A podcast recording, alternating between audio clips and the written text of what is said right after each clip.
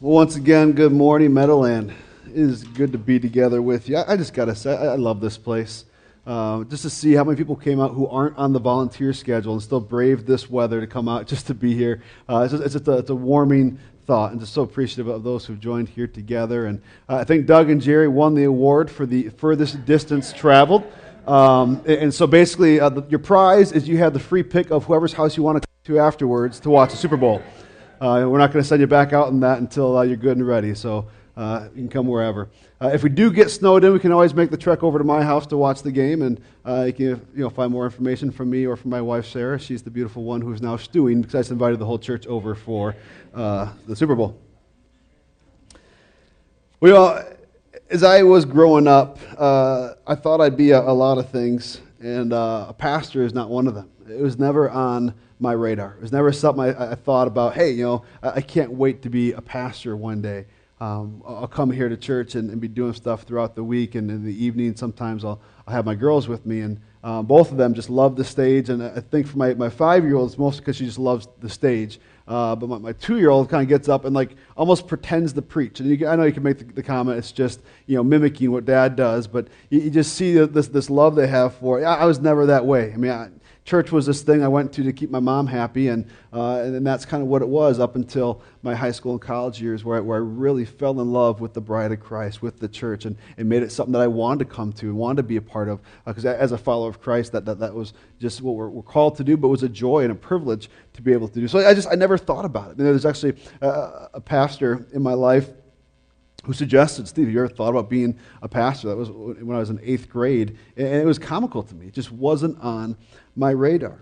I, I never thought that I would surrender my plans to God's plans. I, I had plans of becoming a biome- biomedical engineer. Um, it was a combination of, of the world of, of uh, medicine with the world of engineering. I, I, always thought, okay, I'd love to be a doctor and just kind of, I was fascinated by some of the things you can do as a doctor. It still fascinates me how there's parts of our bodies that we can replace with man made, mechanized things. And I know there's still a far cry from uh, what God has created, but just the fact that we can do some of those things and, and join things together and move things around to, to prolong uh, life and, and increase health, it just fascinates me.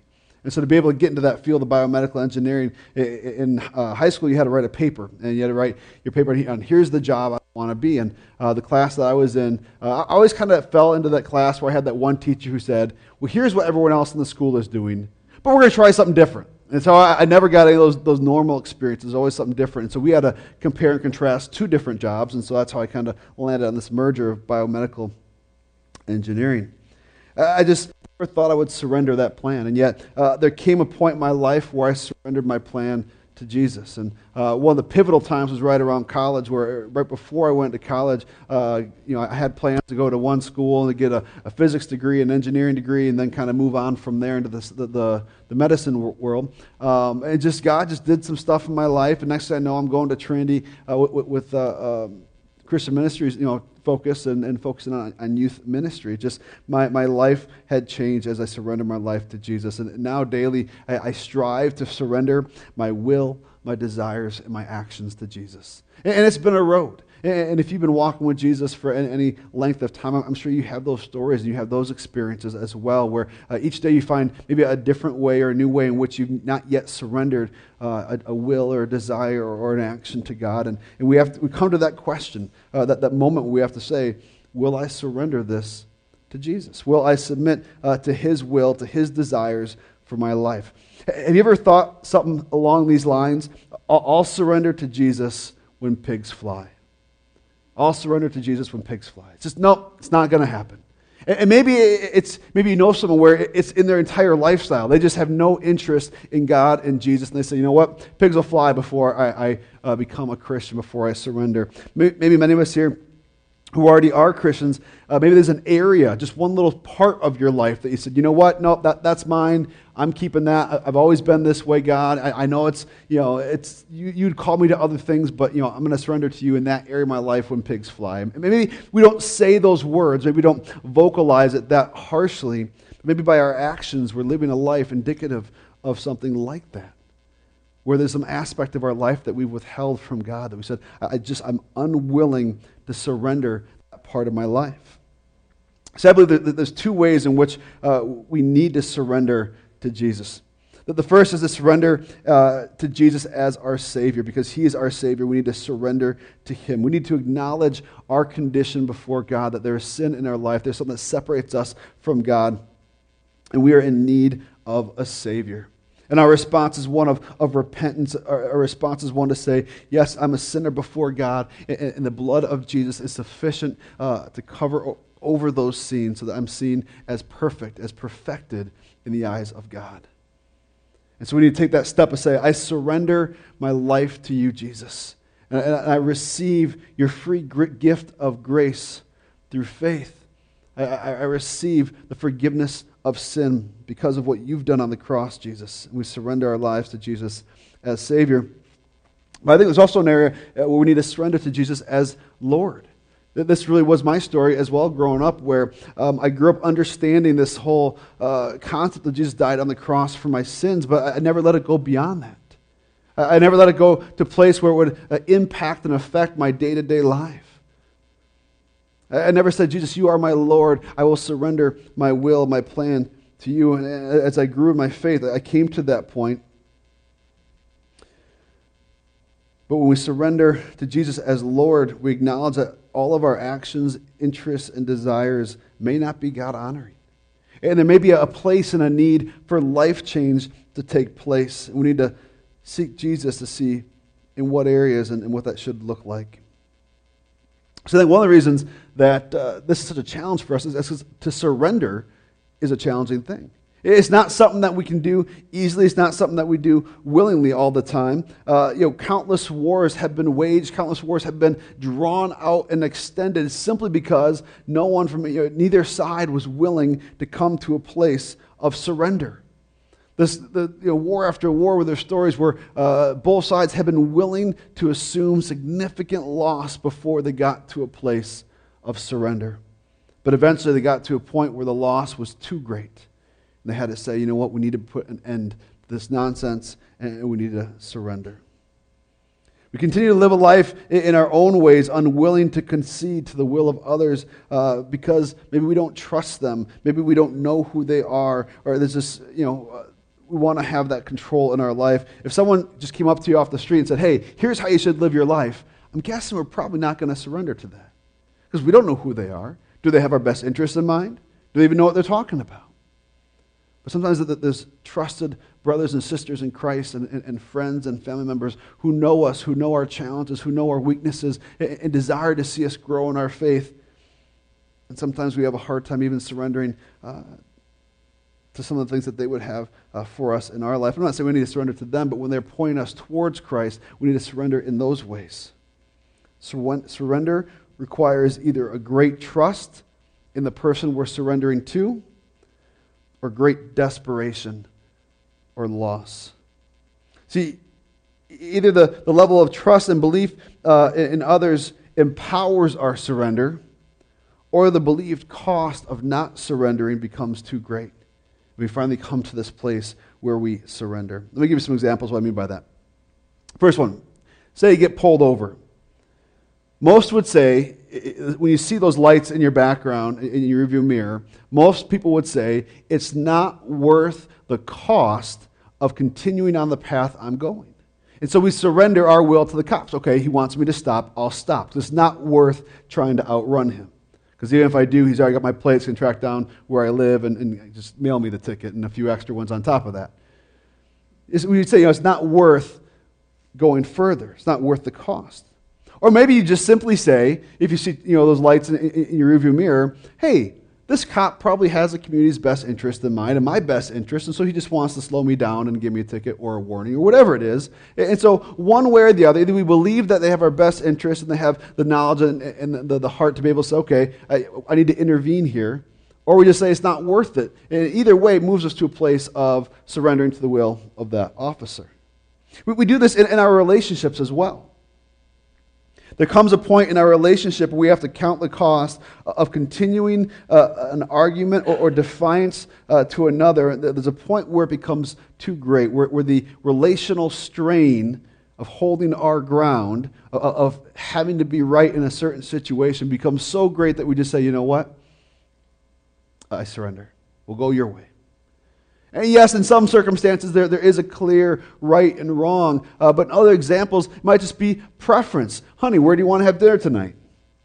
I want to go out. You want to go? You want to stay home? Which one's right? Every man in the house should, now should be saying wherever your wife wants to go. That's what, what's right. But uh, I haven't always learned that lesson though either. So, um, you know, but there comes a point where the relational loss isn't worth it anymore, and so we'll surrender to someone else's desire, someone else's will. Or the level of trust that we have, uh, that we believe they have our best interest in mind, is so great that we can surrender to their will. If my wife says, Hey, Steve, you know what, we're going to stay in tonight, I'm going to make a home cooked meal, I'm sold, I'm done. And that comes from a guy who loves to eat out. Well, one of my favorite kind of hobbies has become going to new places in town and then critiquing quietly in my mind how bad their burger is. Um, mostly I haven't found really good ones in the area. And I was talking about this yesterday. You, you find a place that probably has a good burger, but you go there for something else and you never taste their burger. Anyway, back onto something that matters. If my wife says, hey, Steve, we're, we're staying home tonight for dinner, I trust her. I, I, have enough belief in, in her heart towards me and her knowledge that she's going to prepare an amazing meal. And so I surrender my will. Even if I was all excited to go out to this new restaurant or whatever and, and complain about their burger, I'm going to say, you know what? Yeah, let's stay home. Let's stay home. And I surrender my will to hers. I think we do this with, with our beliefs about God, even. That there comes a, a point in our lives, and many of us, I think, have already have gone through this point where the cost of living a life apart from God becomes so great that we, we begin to see, okay, no, I think there's, there's value in, in surrendering my will to God's in receiving this gift of grace and surrendering my life to Jesus. It begins this, we begin to ask questions and, and search for answers. We examine our own hearts and we, we come to this place of, of do, I, do I trust Jesus? Do I trust what, what God has to say? Do I believe that He has my best interest at heart? See, everything really comes back to this question of, of, of who do you say Jesus is? If you believe he's God, if you believe he's, he's trustworthy, if you believe he has our best interests in mind and he wants good things for us, if you believe that he's God, for both reasons of surrender, that should move us to a place to say, I surrender to Jesus. Some of us, uh, you know, whether in this room or people in our lives, are still trying to answer that question just outright. Am I willing to surrender my life to Jesus? But I think many of us have also answered that question to say, yes, I surrender my life to Jesus but we still struggle with moments of disbelief. We still struggle with, with elements of our faith. We're like, okay, yes, Jesus, I believe you are God. I believe you're my Savior, my Lord, and I surrender my life to you, but I'm not sure what to do with this piece over here. I have a really hard time believing this, or I struggle with that. Is that you? I mean, can you think of some things maybe you struggle with, with, with moments of, of, of disbelief? If that's you this morning, I want you to hear this. I want you to know that that is okay. My prayer for us this morning is a couple things. One, that we would know God more. That we would have a clear picture of who Jesus is as we walk out of this place into snowpocalypse and just um, come, you know, we come to know who he is and what he's like. And that in knowing who Jesus is, is, uh, is and what he's like, I also pray that we would grow in our areas of unbelief towards Jesus' work in our life. That any area of our life where we have unbelief, that we'd be able to see who Jesus is. And maybe we could say, I can't fully understand this, but because of, of who you are, Jesus, uh, uh, okay, I'll follow you. I, I believe what you say to be true. And also that we would move to a place where our faith will be one that has the power to move mountains. Because there, there, are impossible things that, that happen uh, that, that, that are in our life that we would like to see happen, but we feel like they're impossible. But we'll see how faith in Jesus has the power to move mountains, to do the impossible. So turn your Bibles, if you got them, to Matthew chapter 17. We're going to be in verse 14 through 20. Matthew 17, verse 14 through 20. Uh, as you're opening there, let me give you some context here uh, of what's going on. Um, so, what has just happened basically is Jesus was with his disciples and he pulls aside uh, three, Peter, James, and John, and goes up to the, the Mount of Transfiguration, is what becomes called because of what happens there. Uh, basically, he goes up there and he's transfigured, which basically means uh, that there comes a point where he basically is engulfed in light, and, and the disciples look over and they see that he's actually there with two other people who they identify, and the text identifies as, as Elijah and Moses. Uh, the reason they're important is in the Jewish uh, uh, culture, in their uh, heritage. Those would have been authorities uh, in life. Moses had given the law. Elijah was a prophet. Uh, and so they would see them a, a, as religious authorities. And here they are in conversation with Jesus. And we see Jesus' Jesus's lordship over them. And we also see, we hear, in the story, we see that there's uh, the voice of God says, Listen to him. This is my son. And so these disciples get to witness this, and uh, later they, they share that with the other disciples, uh, not right away when they first come down because Jesus asked them not to. But so basically, all this is happening. Jesus is up on, on this mountain with these three disciples, and, and the transfiguration happens. He comes down the mountain, and that takes us to our text here. What the other disciples have been doing, uh, we kind of look into the text to see what's happening, is that they've been uh, uh, casting out demons. And we, actually, if we go earlier, Matthew 10, we see that uh, uh, they've been given and granted the authority to be able to cast out demons. And he called to him his 12 disciples and gave them authority over unclean spirits to cast them out and to heal every disease and every affliction. So God, Jesus already empowered his disciples to be able to cast out demons uh, uh, by his power, by the power of Jesus, and do just this. And so uh, you can see this is another time in their uh, life where they're, they're doing that, um, or sort of, sort of, as we'll see here in a moment. So, Matthew 17, 14 through 18, Jesus is coming down from the mountain with the other three, and they're showing up to the other nine disciples. And there's a crowd gathering. And when they came to the crowd, a man came up to him, him being Jesus, and kneeling before him said, Lord, have mercy on my son, for he is an epileptic, and he suffers terribly. For often he falls into the fire and often into the water. And I brought him to your disciples, and they could not heal him. And Jesus answered, O faithless and twisted generation, how long am I to be with you? How long am I to bear with you? Bring him here to me. And Jesus rebuked the demon, and it came out of him, and the boy was healed instantly. So this man has a son who's got demon possession.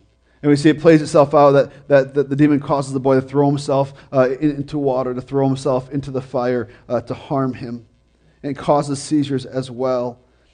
And so he, he brings his son to these disciples and says, Hey, you know, you're Jesus' disciples. Can you cast out this demon? Can you heal my son? And they say, Sure. And, and so they, they, they, they start trying to do that, and they're unable.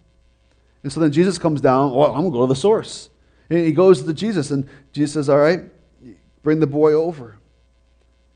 He rebukes the demon, the demon comes out of him, and the boy was healed instantly. And so we see where the power lies. We see that Jesus has power, has authority over the spiritual realm.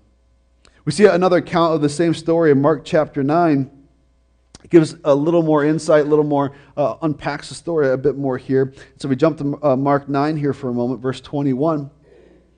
And Jesus asked his father, the father of the boy, How long has this been happening to him? And he said, From childhood and it has often cast him into fire and, and, and into water to destroy him. But if you can do anything, have compassion on us and help us. And Jesus said to him, If you can, all things are possible for one who believes. Immediately the father of the child cried out and said, I believe, help my unbelief. And so he brings his son to Jesus not even sure we see in the text here, knowing what Jesus can do, just knowing that Jesus has power. And he says, If you can do anything, have compassion on us and, help my son. And Jesus almost has one of those moments like, you don't fully realize who, who I am yet, do you? You don't really know who you talk. If I can, let me show you something. You'd be amazed by this. And he heals his son. But when I look at the, the response of the father before his son is healed, it's just been uh, just weighing on my heart. I believe. Help my unbelief. See, I, I think many of us are, are like this father, where we stand before Jesus and we are in need. We're wondering, can you do anything about our situation? Can you do anything for our cause, Jesus? Can you heal my marriage that's broken? Can you heal my relationship with my coworkers, my, my estranged family members, with, with uh, my neighbors we've been feuding for years? Can, can you heal that relationship with that person who, who we've broken ties because of some, some silly argument we can't even recall anymore? Is there anything you can do? Jesus, just if you have compassion on me and, and help me in this. Is there anything you can do to help me overcome my addiction? Whether it be a substance or, or, or the things that I allow to, to, infiltrate my thought life, or the things that I'm looking at online? Can you, can you help me overcome my pride, my, my greed, my sense of entitlement, my obsession with, with gossip? We have these different things in our life that plague us. Is there anything you can do, God? Can you have compassion on me? Can you heal me physically? Can you heal me mentally? Can you heal me emotionally? I feel broken. And we're standing before God in need of Jesus, saying, Is there anything that you can do? We get to this place, I believe, help my unbelief. Jesus, I believe you are God's Son. Help me believe that you can change my life. We see, though, that the Father wasn't the only one who struggled with this concept of belief. We keep on reading uh, in the text here, it says this, going back to verse 19 of Matthew 17. Then the disciples came to Jesus privately and said, Why could we not cast it out? He said to them, Because of your little faith, for truly I say to you, if you have faith like a grain of mustard seed, you will say to this mountain, Move from here to there, and it will move, and nothing will be impossible for you. So the disciples have a big question on their mind. We've cast out demons before. Why, why, why couldn't we cast out this one? And they go, they go to Jesus privately and ask him this question. We're going to take a, a little tangent here, real quick, because I, I wonder how many of us, myself included, could truly benefit from a practice like this where we have big questions that, that, that, are plaguing our mind, and there's things that we can't just, you know, we can't get past. Just every moment that we just find ourselves just drifting off and just thinking about whatever, man, this is what comes to mind. This question, I don't get this, or I, I need this answered. How many of us go first and foremost to Jesus? To get quietly in this private time with Jesus, say, hey, Jesus, help me figure this out. Sometimes I think we don't even seek an answer. Even though the question may plague us, we, we just let the days fly by and we wonder. I've done that before. You know, I really wish I knew what God said about this more. I should look into that. Oh, look, there's something to do over here. So I'm doing, I keep thinking about that. Yeah, I've been thinking about this for a long time. I haven't really developed that thought anymore because I haven't gone to Jesus on it. I just thought about the question. So sometimes I don't, I think even though it plagues us, we don't even seek an answer. I think sometimes we're quick to jump to Google it. And there's nothing wrong with some of these I'm going to throw out there. It's just the order in which we do them. I saw a picture online of a bunch of people at a card catalog, if you remember what those are, and it said this is an ancient version of Googling. That's what we used to do back in the days. You have to look up these little cards, I'd lead you to a book, and the book would have an answer. Surprise, surprise. Uh, you know, it's a verb these days. Just Google it. I, got countless stories of, of, of, my kids, of other people's kids, of, of, youth these days that have a question. And, and, you know, if there's the slightest bit of, I'm not sure, their first response is, well, just Google it. Uh, one time, one of my girls said, just ask your phone. okay. I don't know if she meant Google it or call mom, but ask the phone. Sometimes that, that's our first step is going straight to Googling it. I'm not getting Nothing wrong with that. Nothing wrong with learning more information, but let's let that first step be one of going privately to Jesus. I think sometimes we seek counsel, but sometimes I think we forget to see if it's wise. Are we going to people who could actually give us insight into whatever it is that's plaguing our mind, whatever our question is about God? Are we going to someone who can actually provide wisdom and insight into that? Or are we sharing the company of fools? Are we seeking wisdom from the wise or from one who is more lost than we are? Proverbs 14:7 will give us some insight on that. Leave the presence of a fool, for there you do not meet words of knowledge. If you're looking to be introduced to knowledge, a fool is not the place to go. They don't know each other. But in the same sense, we also need to remember that you, you only need to be one step ahead of someone to lead them. And so I'm not saying we need to find someone who, who's a master scholar. But there someone who's maybe one step along in their journey of faith that you can seek out. So, again, Googling something, wise counsel, not bad things. But let us first go privately to Jesus and hear from him through times of prayer and engulfing ourselves in God's word. Romans 10 17 tells us that so faith comes from hearing, and hearing through the word of Christ. And so we're having a crisis of faith, if there's a disbelief that we're struggling with, one of the things we can do is go first to Jesus and hear him through his word. And as we do that, it'll, it'll grow our faith. And then we can go to those other sources. Let's get back to the question. So, so why couldn't the disciples cast out this demon? Well, Jesus says it's because of their little faith. If you don't lose hope when you hear that, uh, so this is the disciples. They, they've seen some stuff. They've been with Jesus. They've seen him do amazing things. They couldn't do this because they didn't have faith. There was little faith. It was too small. Uh, it just there's a tension that exists there. They, must have believed in Jesus. We see how the story plays out. We see that they abandoned so much to go and learn from him and follow after him. So that there's definitely a sense where that they believed, and yet they had little faith. I think the Father lived in this tension too. We see that in his phrase to Jesus. He says, I believe, help my unbelief. Well, hang on, dude, you just said you believe. What do you mean, help your unbelief? How, how can those two coexist?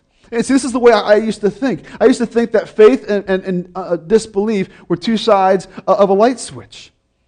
You had faith, okay, that means you believe, and the light was on and the bulb was shining bright. Well, if you had disbelief, well, turn the bulb off. Now, obviously, to a certain point, if you say, you know what, I don't believe God exists, I mean, you've taken the bulb out of the socket and set it aside. Uh, that's a whole other conversation. But can you have a, place where you say, My faith is in Jesus, but I still have areas where I struggle with disbelief? Can those coexist? Or if I have disbelief, does that mean I don't really have faith at all?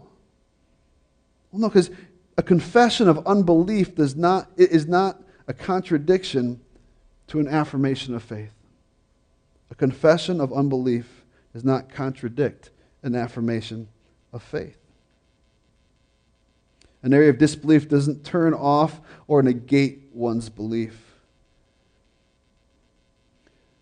If you turn off a light bulb, take the power away from it, it's still a light bulb. And that's why I'd encourage you to think about it. We place our faith in Jesus and say, Jesus, I believe you're my Lord and Savior, we, we become a light to, to shine his glory into, into this world. And the power for that light is Jesus. And if we have areas of disbelief where we're struggling, sometimes maybe we're, we're not connected into that power and we're not shining as bright, or maybe we're not shining at all, but we're still a light bulb. It doesn't change that reality. See, some of us have been wrestling with things like this for a while. Maybe you've rejected Jesus all out because there's parts of the Bible that you struggle with. You say, I, I can't believe these, these fine points of the Bible, so I, I reject it all. I, I, I just can't uh, uh, you know, justify some of the things that I've seen happen in religion, man's uh, communal outworking of faith. And I just, uh, I can't believe some of those things. I can't, you know, how would God even allow those to happen? So I, I reject everything. Some people reject everything because of those moments of, of disbelief. Some of us have, have received Jesus, but carry areas of guilt and shame because of, of disbelief.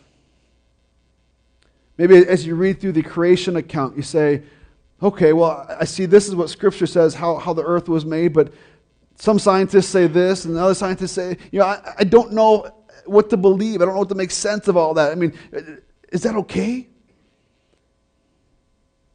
What's interesting is, is every time I've, I've reserve time to kind of go back into that debate of creation versus evolution. Um, I kind of go back and forth, to be honest. I've had times where I say, okay, I can see this. I'm, I'm more lean that way. And then even when you get within the, the mindset of, of, creation, you see, okay, well, is it a young earth or is it an old earth? Are we 6,000 years old? Are we you know, million, with appearance of age? Are we billions and billions of years old? And you look at different sciences that point different directions. And at the end of the day, what the conclusion I've always come to is, is that there's still so much more to figure out. I, I don't know if I could, you know, here's what I think maybe might be the way that it was done. But ultimately, I believe that Jesus was the author of it all. I believe he was behind it all, whatever means he chose to use. And you can see, you go back to Genesis chapter 1, some would say that it was a literal day, you know, 24 hours between each thing. Others would say, well, the, the Hebrew word there that we translate as day means a significant period of time, a season. And so it could, it could be, you know, thousands and thousands of millions of, of years. Or, you know, so do we really know? And, but here's the thing. And then um, I guarantee there's people in here who have probably dug into this a whole lot more than I have. And they'd say, Steve, you know, it's, it's pretty simple. You know, it's this or that. You got to look at this or that. But it's okay to have those, those struggles of, of disbelief as long as we come back to this place of Jesus. As long as we come back to the, the, the power source of, uh, that's found in Him, the faith that we have in Him. So I can say, well, how, how was the earth made? It was done through Jesus. How did He do it? I think maybe this way. As I look through Scripture, I see it revealed. I would have, you know, this is this is where I would lean. But ultimately, push come to shove, I'm sticking with Jesus. It's okay. Faith in Jesus doesn't eliminate, is not eliminated by struggling with an area of disbelief. Uh, think of it this way Imagine a team of horses hooked up to a weight, to a sled with a weight on it. They have the power and the ability to pull that weight. Disbelief is like starting to hook up horses that are pulling the other direction. You still are hooked up, you're still able to move that forward unless you, know, you get so much disbelief that it's, it's, you know, you're at a standstill. But there's still faith.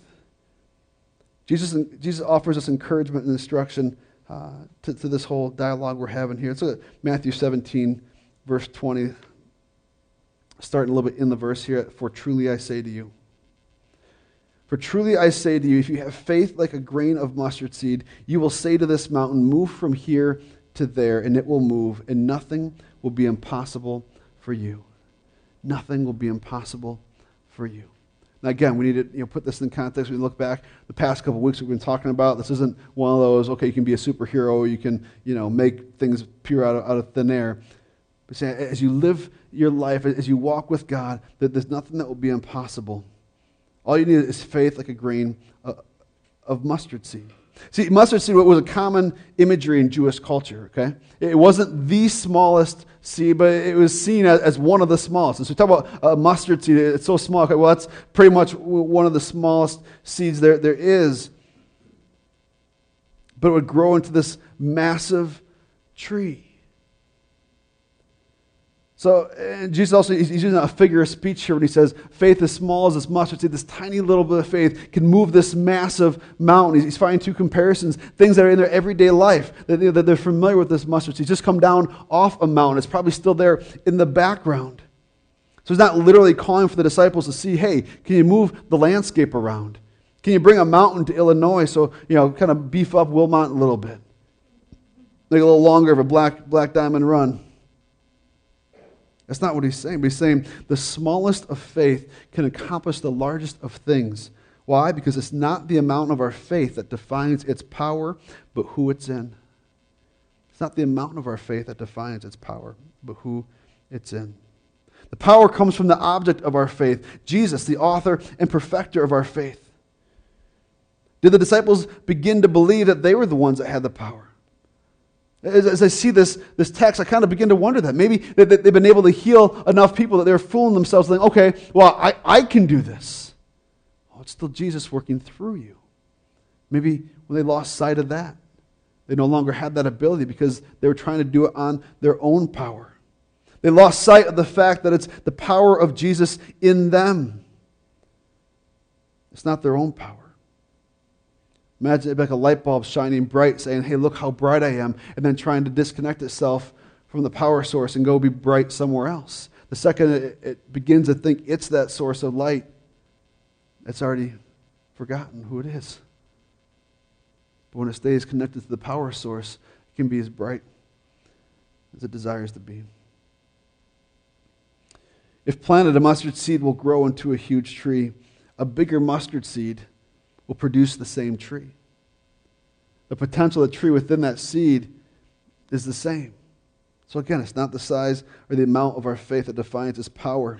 And a different kind of seed will produce a different kind of tree. So it leads us to a question of what kind of seed is your faith?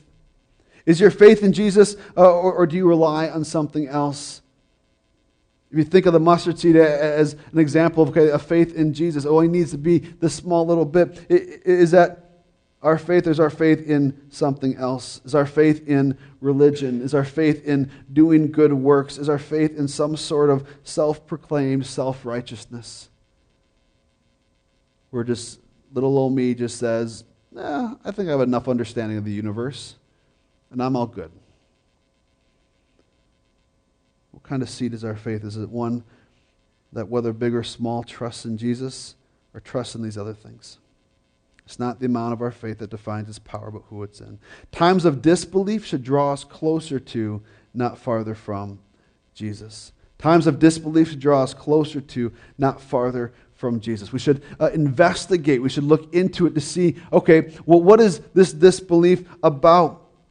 See, faith, according to Hebrews 11, is defined uh, as this Faith is the assurance of things hoped for, the conviction of things not seen. The faith, now, faith is a, the assurance of things hoped for, the conviction of things not seen. It's, it's a, a conviction of things unseen, a belief in that which we can't touch. I think a lot of times that draws us further from Jesus. We say, oh, I, I, just, you know, I, I, can't see, I can't talk to these people that, that have this testimony about Jesus. All I can do is, is read about them. There's so many things I, I can't touch or see in front of me. And so we withdraw. Instead, I think in those moments of disbelief where we're struggling with something, we need to lean in. What struggles have kept you from proclaiming faith in Jesus? What, what struggles ha- have hindered your, your journey, your walk with Him? Because in the midst of that disbelief, you've withdrawn from Jesus instead of leaning in and getting closer to Him. Say, Help me to see, help me to be assured of, of what I hope for, and to be convicted of what I cannot see. And then finally, we walk in faith, we'll see God do the impossible.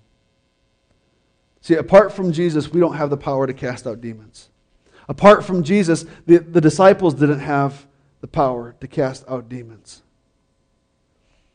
I think in a very similar way, there's parts of our lives that, that are not in line with God. And I would argue that apart from God, we can't remove those parts of our life. What is currently in your life that is not of God? Are you tired of trying to cast it out on your own power? Are you standing like the disciples saying, I, I don't get it. How come, how come I can't get rid of this part of my life? I'm trying to overcome. Maybe it's because of our little faith. But let us take just the faith of a mustard seed, the size of a mustard seed, the, acknowledge the power of Jesus, and look to Him, and we will see the impossible done. We will see life change done. Let me leave you with this encouragement from Philippians 4 19. Last week we looked at uh, Philippians 4 where Paul talks about how I can do all things through Christ who strengthens me. And it gets to this point. I think this is a good thing to remember as we're talking about seeing the impossible done, as we're talking about seeing life change done through faith in Jesus, as we uh, struggle through our disbelief and say, okay, well, I still believe that Jesus is God, but here's some things that I'm struggling through. We can say, okay, I, I can lean into Him and, and, grow through that. And as I do that, and as I hear His word, and as I understand more of who Jesus is, then I can see that, okay, I can trust in Him, I can surrender my life to him. And my God will supply every need of yours according to his riches and glory in Christ Jesus. Let's pray. Father God, you are an awesome God, and we just love you. We thank you for this morning that we have to come together. Father, as we um, continue in our, our time together through uh, an offering and through a few more songs, Father, we do approach the end. We pray that you would uh, be with us, Father, as we head out from this place, that you would provide safe travels to everyone uh, who's heading home, everyone to, who's heading here for the 11 o'clock service, um, and that you would just be with us on the road. But, but Father, we also pray that um, as there's, there's parts of our lives that we struggle with, there's things where we maybe have areas of, of disbelief where we think, will this ever change? Can you ever work in, in our lives? Can we ever see a change in, in these areas of our lives, Father? Help us to place our faith in your power and who Jesus is and not in ourselves. And to step forward trusting in you over ourselves. Supply all that we need, Father, to make it through these days. Us all your name. Amen.